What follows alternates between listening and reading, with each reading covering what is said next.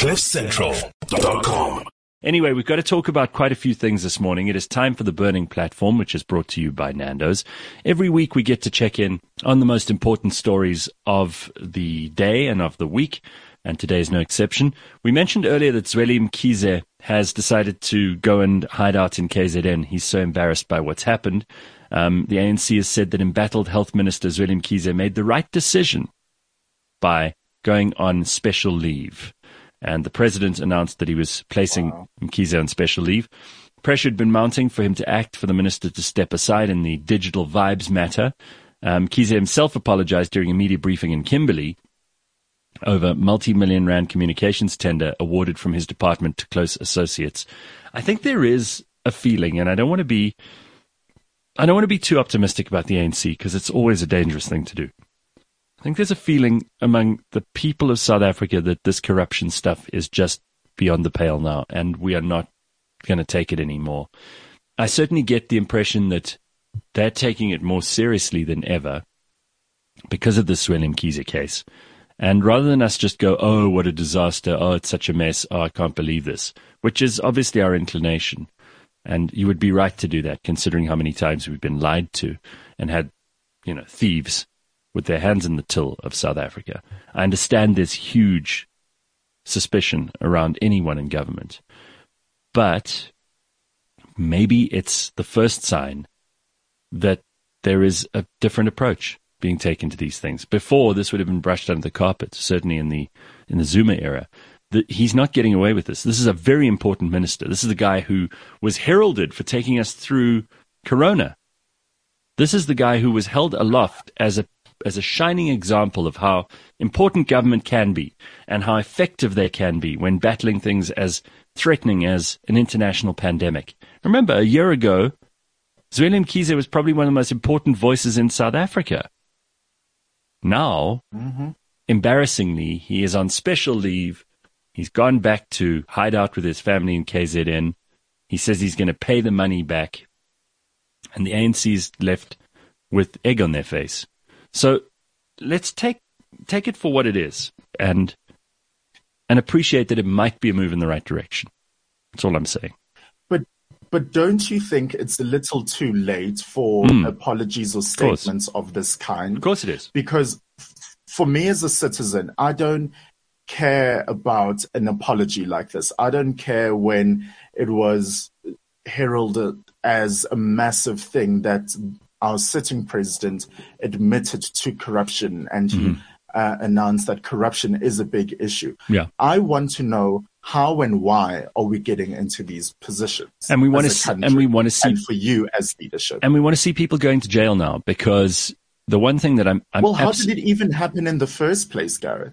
Yeah. There are certain processes and and procedures mm-hmm. for people to be awarded tenders and for people to get certain deals in this country. Yeah. How is it that someone who's as powerful as Dr. Zweli Mkhize is allowed to have his son so closely linked to business?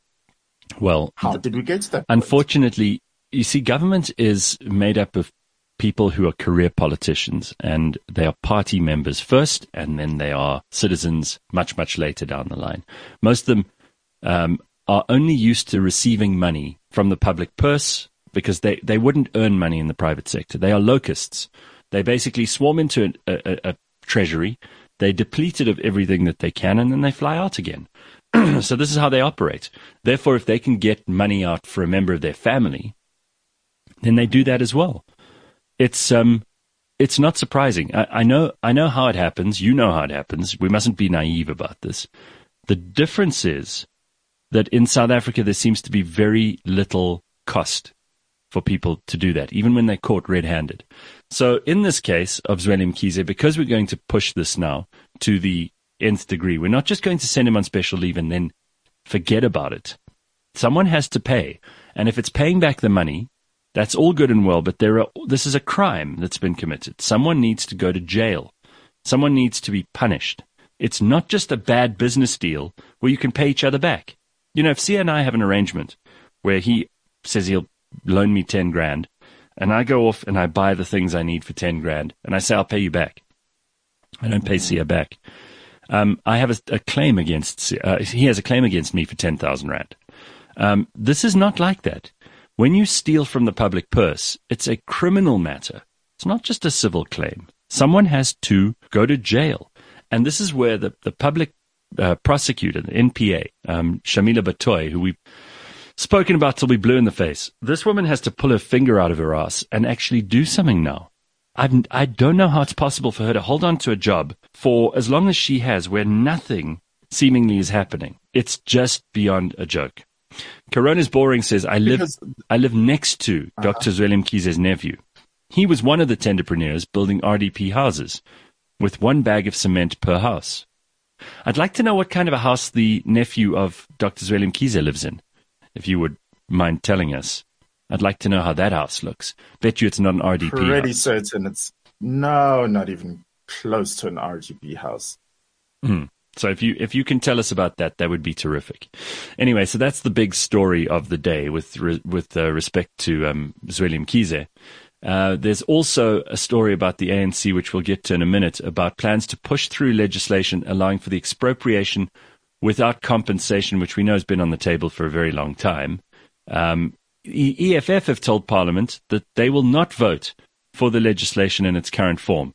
So we'll, we'll get into that just now. But I don't want to waste a second without this guy because he really is the man of the moment and he's the perfect person to talk to this morning. He is Ted Blom.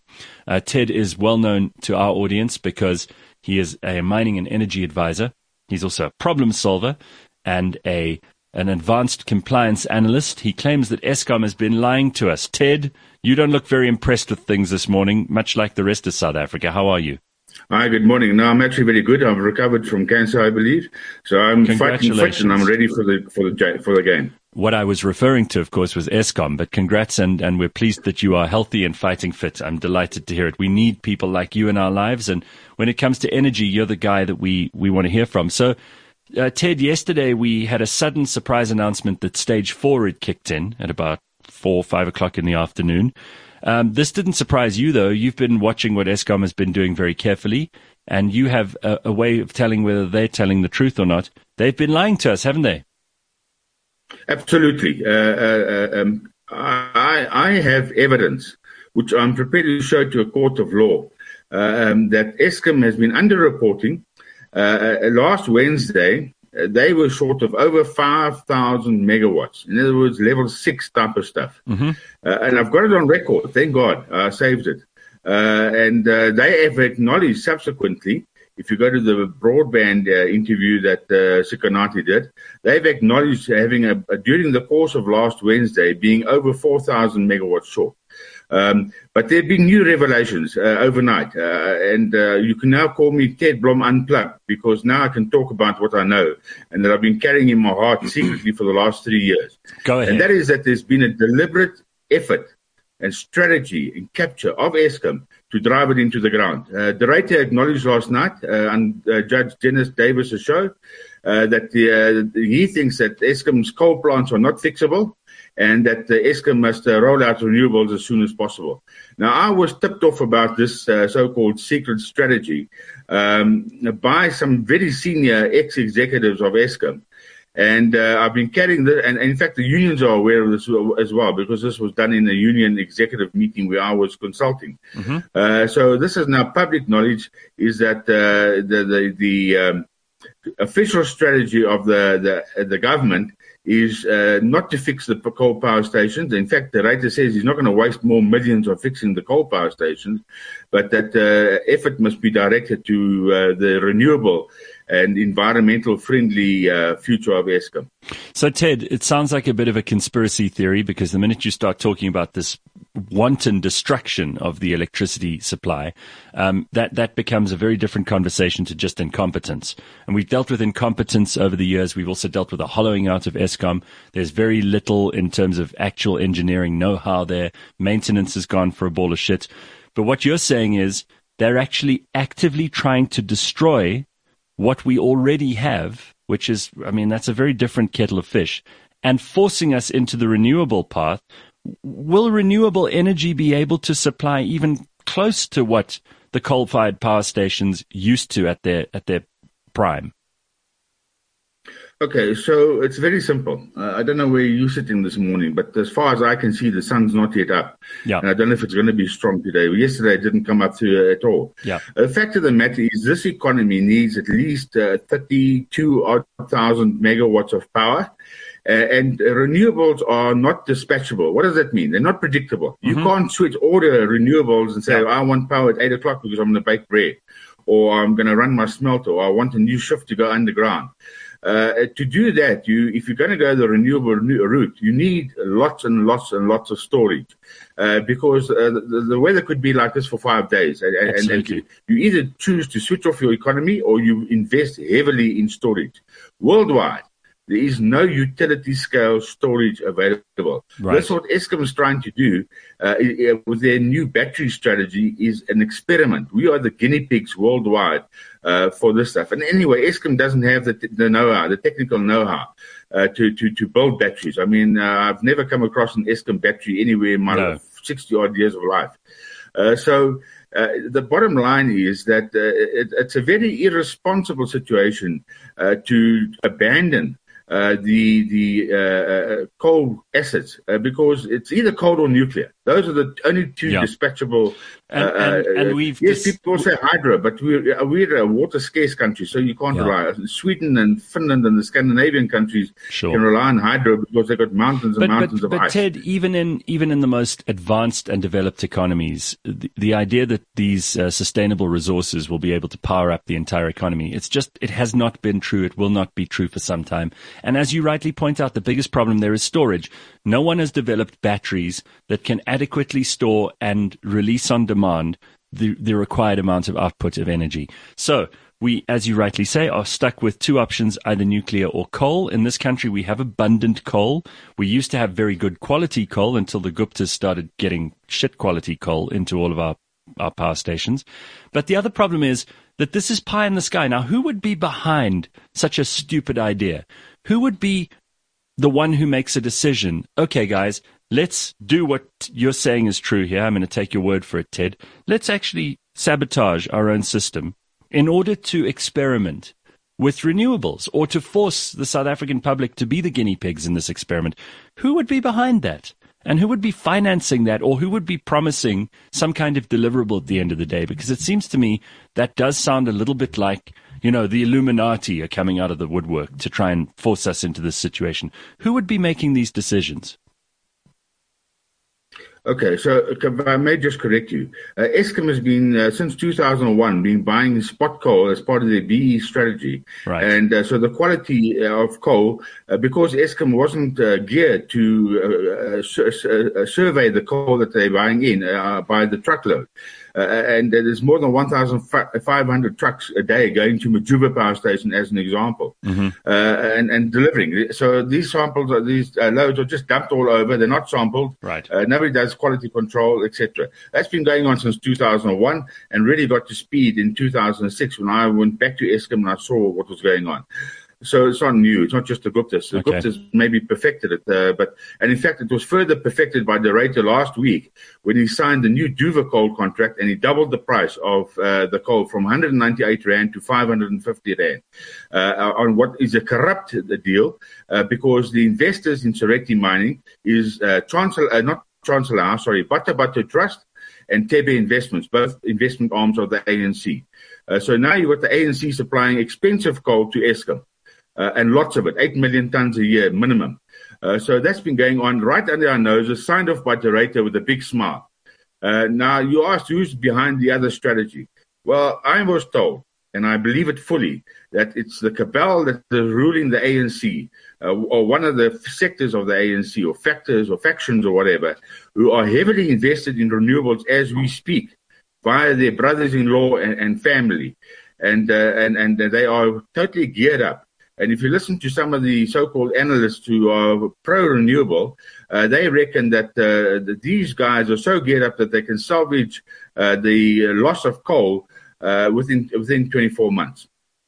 Ted, So this is a game plan that's been rolling out behind our backs. Ted, many of us have been under the impression. I'm going to bring Pumi Mashiko into this as well. Pumi's uh, with us on the on the burning platform this morning. I know we've only got you for about 20 more minutes, but Ted, it did feel like we were heading in the right direction when Andre de Ruyter was appointed because it seemed like he was forcing municipalities who hadn't paid to pay.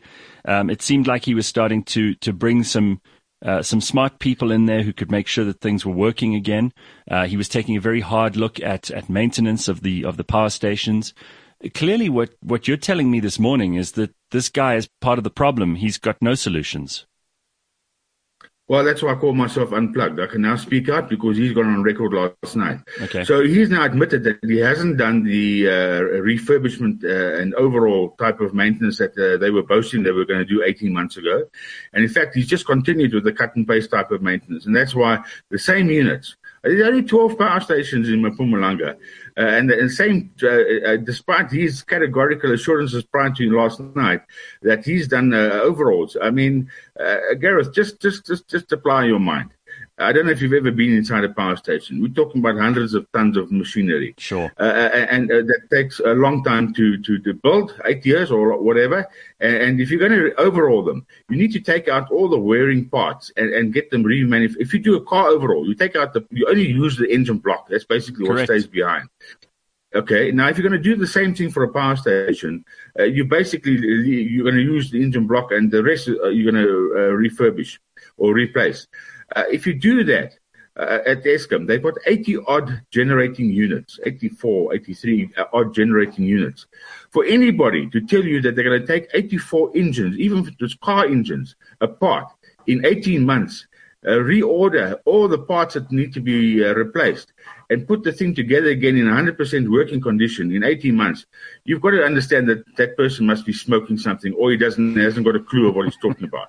On top of that, I did the calculation that it'll take at least five years and 600 billion rand because these things have to be imported from overseas.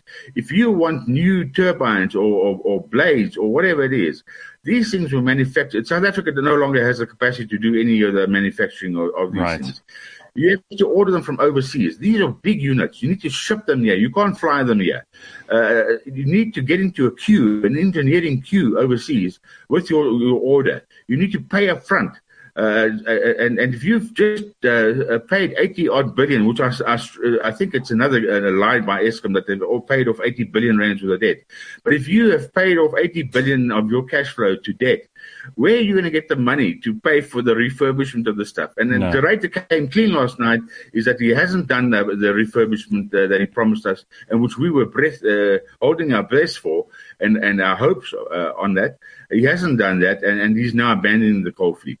So uh, this puts us between a rock and a hard place because what they're saying now is get used to the load shedding or get off the grid. Uh, and Eskom's been telling you secretly to get off the grid every time they say use electricity with the screen messages and, and Yeah. the public pronouncements. So, okay, So uh, we, I- we had a very uh, strong turning point here now. I want to give Pumi a turn here. We were talking earlier about how much um, power Eskom supplies to the rest of Africa and all that, and we're not sure what the details of that are. I know that you would be able to help us. But Pums, do you want to put your question to Ted before we get into that?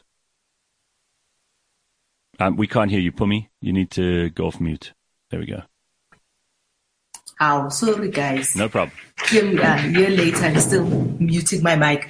But Ted, you know, I, I think uh, about a year and a half ago, Busi Mavuso from BLSA, when when she was initially appointed um, as one of the the, the was it at the board members at Eskom, when she came out and said, we have to be honest with the public.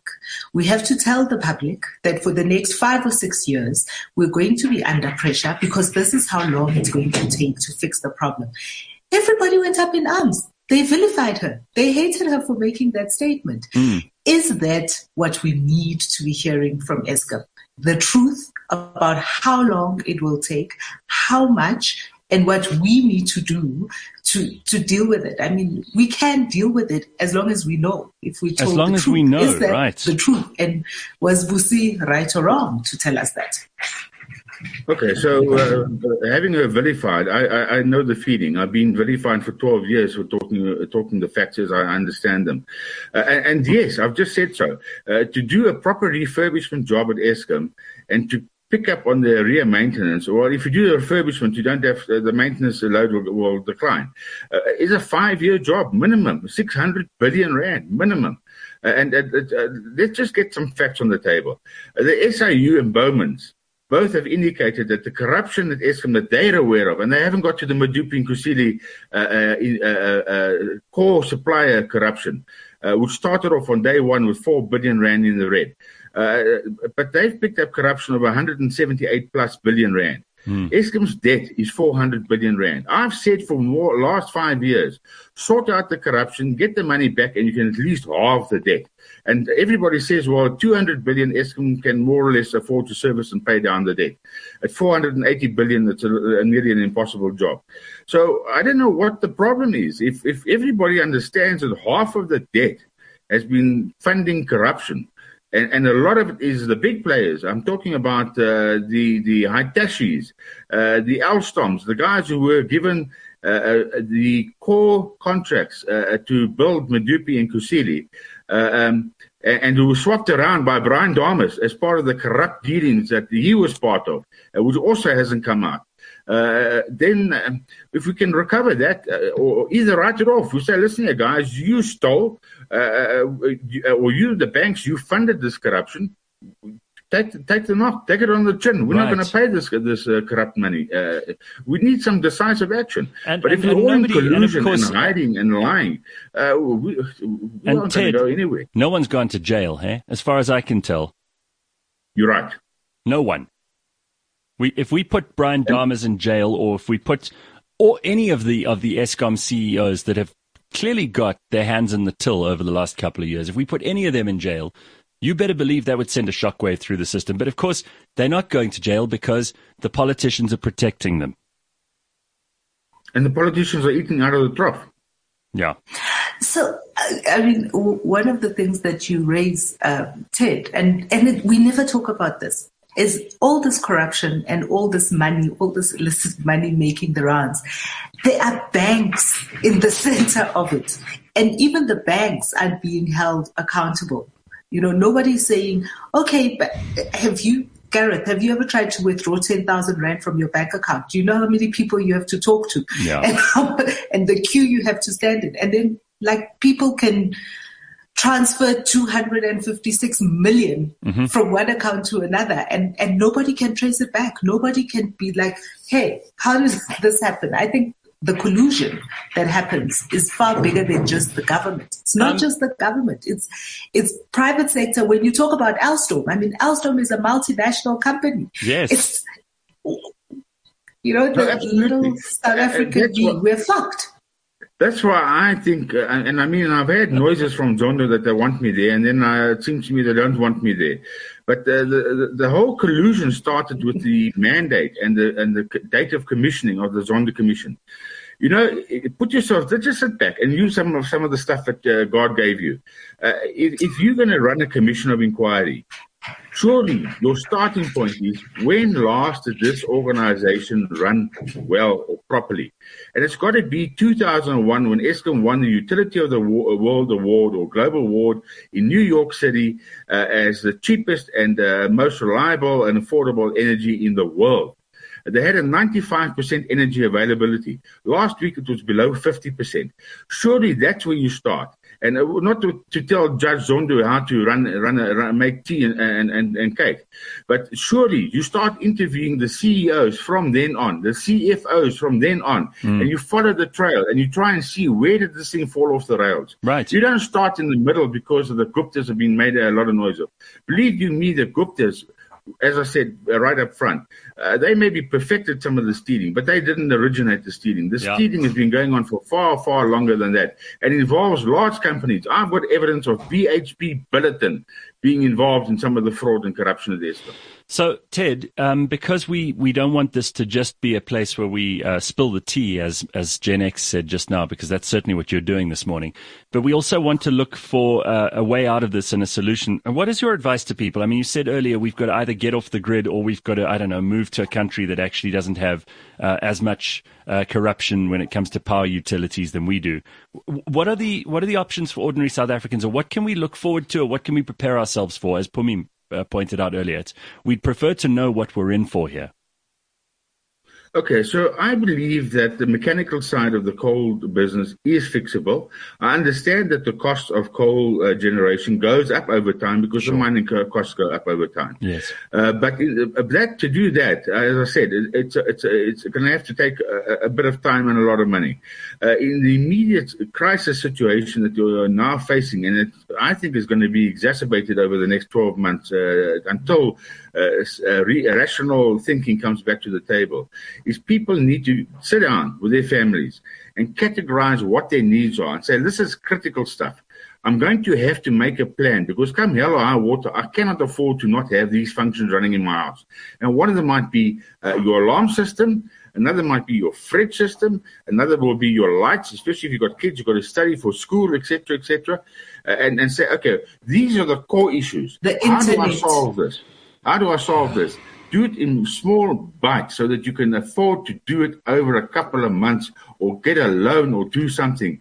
But uh, to, to, to just sit and, and woe me every day, it, it's not good for the national psyche. Absolutely. It's not going to be good for your household psyche either.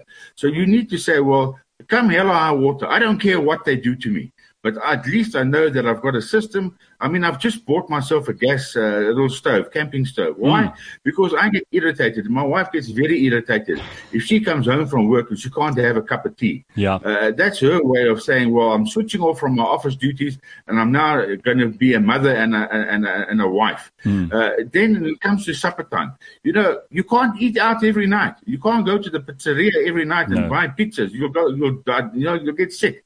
So you might need to buy yourself a Primus stove or something yeah. like that, or a gas stove. Uh, but you can start. You, you can't sit and wait for Eskom to do this for you. Uh, you need to take control of your own life and say, "I'm going to be immune from Eskom."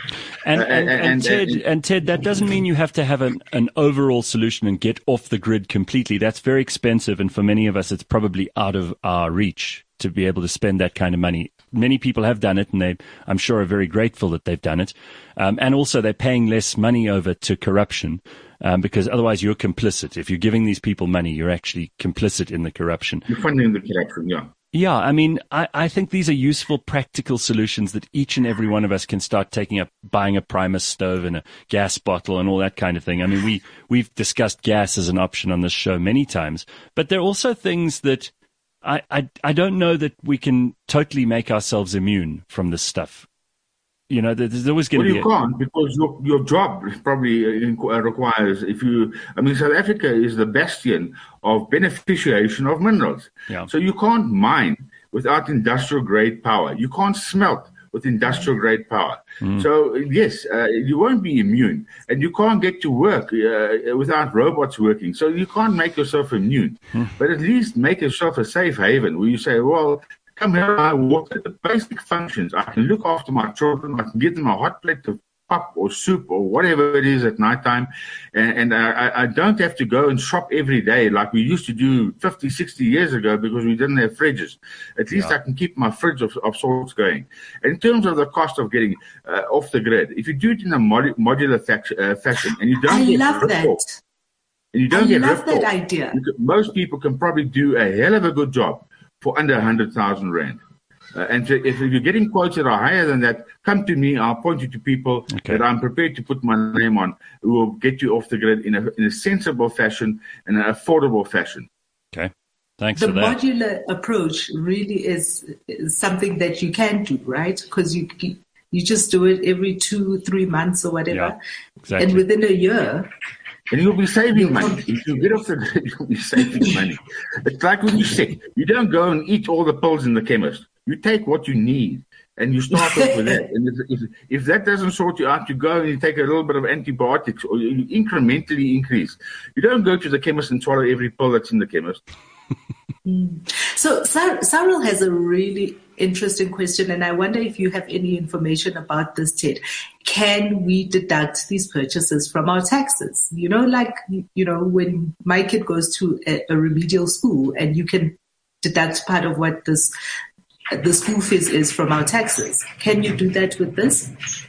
Well, as things stand at the moment, unless if you're running a business from home, uh, you won't be able to deduct it from from taxes. I mean, in other countries like in America, you can deduct your mortgage payments uh, from tax, which I think is the right thing because then it encourages you to invest in, in, in bricks and mortar.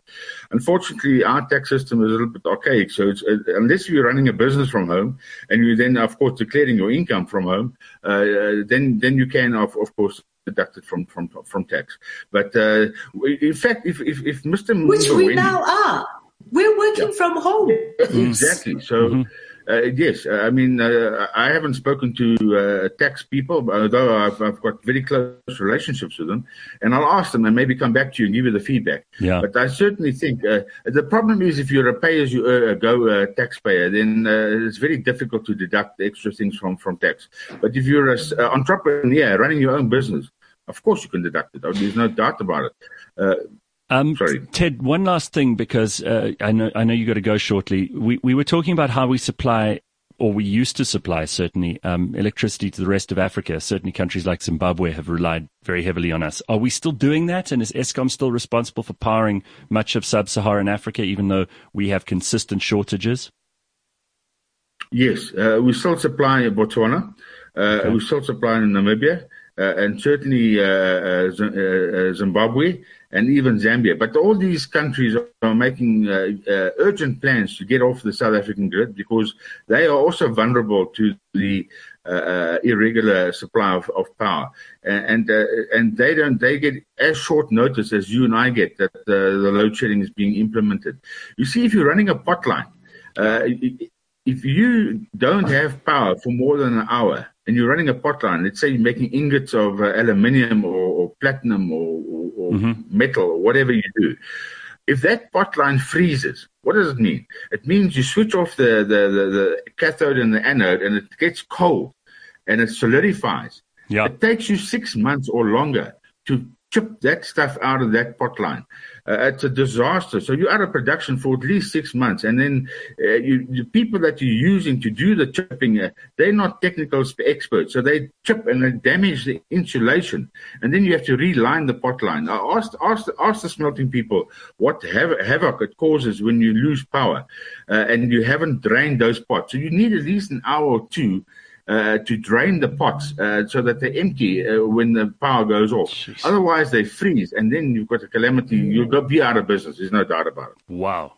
I mean, that's, uh, and we know that aluminium smelting, for example, is, is hugely energy intensive. I mean, if we switch off our aluminium smelters, suddenly there's a huge amount of el- electricity that's allowed back into the, into the system. We have, how many of those? We have one in Richards Bay, as far as I know and one at Mozal, even a bigger one. Okay. Uh, so the two at Richards Bay, Hillside and Bayside. In fact, they were part of my portfolio when I was in the mining game at uh. Right. And then uh, after I left, they built Mozal because they thought it was such a good investment. And uh, uh, unfortunately, uh, BHP, uh, who still owns those, has realized that the power situation is not where it is, and they've actually cut back on some of those pot lines. They're not running at full production as far as I know. Ted, it's always good wow. to talk to you. Thank you very much for being on the Burning platform this morning. We hope to see you again soon. And uh, once more, congratulations on beating cancer. If you if you could do that, you might even be able to beat Eskom. We're on your side. Thank you very much. I've been very blessed. Thank you so much. Thank you, Ted. Thank you. What, what a terrific guy. And the, the work he's doing is really just unbelievably. That talk about citizen activism. And remember, the part that Ted doesn't talk about is how how much nonsense he has to put up with to bring this information to us, of course. And, um, you know, how many people don't want him to speak openly like he is. Um, and I think that it's really, it's, it's extremely praiseworthy that there are good people in society who are fighting the good fight for us. So again, Ted Blom, always good to hear from you. So, Pumi, uh, there are other things we need to talk about besides power. Are you ready to get into those? Absolutely. So apparently, besides power, yeah. Well, you I know, mean, the power, the power situation. You need power to do anything. It's all or nothing, right? Um, so apparently, plans to push through expropriation without compensation have suffered a bit of a setback this week. Not surprisingly, the EFF have said they will not vote for the legislation in its current form. They support expropriation without compensation, but they believe the proposed laws don't go far enough. And this is where coalitions break down. Some people will say, actually you shouldn't have expropriation without compensation. That is the uh, the biggest problem in trying to make sure property rights are protected, which is the basis of the economy. And then there are other people who say, no, no, this doesn't go far enough. In this case, the EFF, who, who want more than just expropriation with compensation. I don't know what they want. Do they want it with uh, violence? I mean, what are, what are we asking for you here? Know, you know, Gareth, the EFF, if we understand that the EFF's really only reason for being alive is the fact that they are there to pull the ANC further to the left. Mm-hmm. That's that's what they're there for. So everything that they ever push for, everything they ever push for is stuff that is taking the ANC further and further to the left. And and when you when you think about the kind of noise that they make, that's what the noise is meant to do. Mm-hmm. So the derailment now of the it's not going far enough.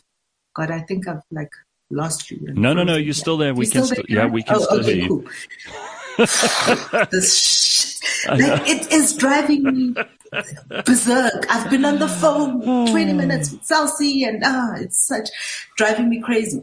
But that's what that's what it is, you know. So they push and push and push, and now it's on the agenda. Expropriation is on the agenda. You know, we've got to look at Section 25. They pushed and pushed and pushed. All right, but and now here we are. There now that it's on the agenda, now that it's being debated in Parliament, actually, no, it doesn't go far enough. It doesn't go far yeah, enough. Yeah, yeah, So I mean, have to push further.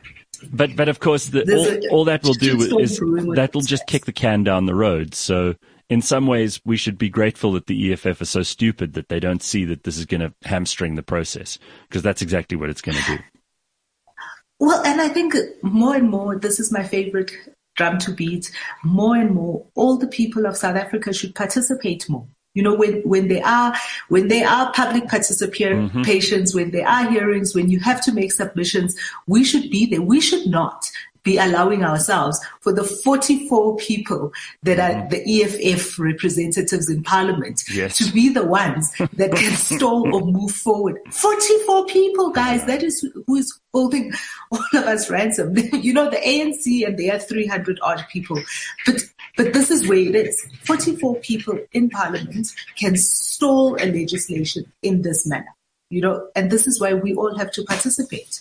We have to be there. I, I wanted your opinion before we wrap up the burning platform this morning on Twitter being banned from Nigeria by uh, Muhammadu Buhari, the, the president of Nigeria, because of a tweet that he put out, which again is against these very arbitrary and capricious community guidelines and rules that Twitter say that they have. Um, according to Donald Trump, um, not surprisingly, he says, "Well done to the country of Nigeria." who just who just who just banned Twitter uh, because they banned their president. He said he should have banned Facebook while he was still in office, but the company's boss kept calling me and coming to the White House for dinner, telling me how great I was. Mr. Trump, well, then you're an idiot, Donald. If if it took that little to convince you not to go after bad people, then you know he saw his customer. Maybe Mark Zuckerberg is cleverer than I've, I've given him credit for. He can he can spot an idiot. Um, so I'm again this is this is a bad thing for Donald, not necessarily bad for Mark. If Mark could convince him that easily, just go for dinner and say how great I am. Um, but I do think it's interesting. Like, do you think South Africa? This is a conversation that I had with with Sia on Monday, I think it was. Think South Africa would be better off or worse off if we banned Twitter? Oh, I, you see, the, the problem with bannings, the problem with bannings is it's a slippery road. It's very slippery. So you ban Twitter and people can't use that platform. Why don't we ban IOL? We don't like what mm-hmm. they're saying and Iqbal Survé. Mm. You know, when, when you start, it's yeah. a slippery road. And do we want to give, and I think, do we want to give government that kind of control, right?